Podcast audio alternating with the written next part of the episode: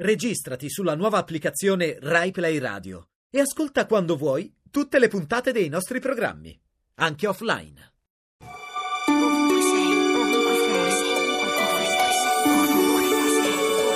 Ovunque sei.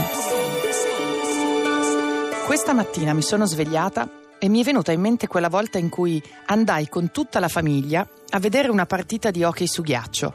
Avrò avuto 11 anni e mi ricordo che sul gol decisivo la curva si mosse come un corpo unico e ci ritrovammo tutti parecchi gradini più giù.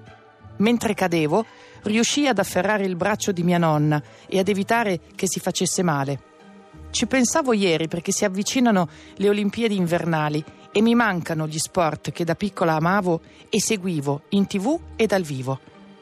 E ci pensavo perché ieri ho letto un articolo sulla delusione delle ragazze che hanno lavorato duro per conquistare un posto nella nazionale sudcoreana di hockey su ghiaccio. Siccome la loro squadra è stata scelta per un esperimento di diplomazia sportiva, qualcuna perderà il posto a favore delle giocatrici de- della Corea del Nord. A Seoul molti dicono che non è giusto che le grandi questioni politiche schiaccino le piccole vite delle persone.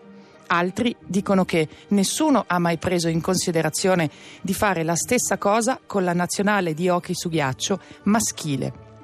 Qualcuno risponde che comunque le ragazze dell'hockey non sono da medaglia, eppure per loro forse un sogno così non ritornerà mai più.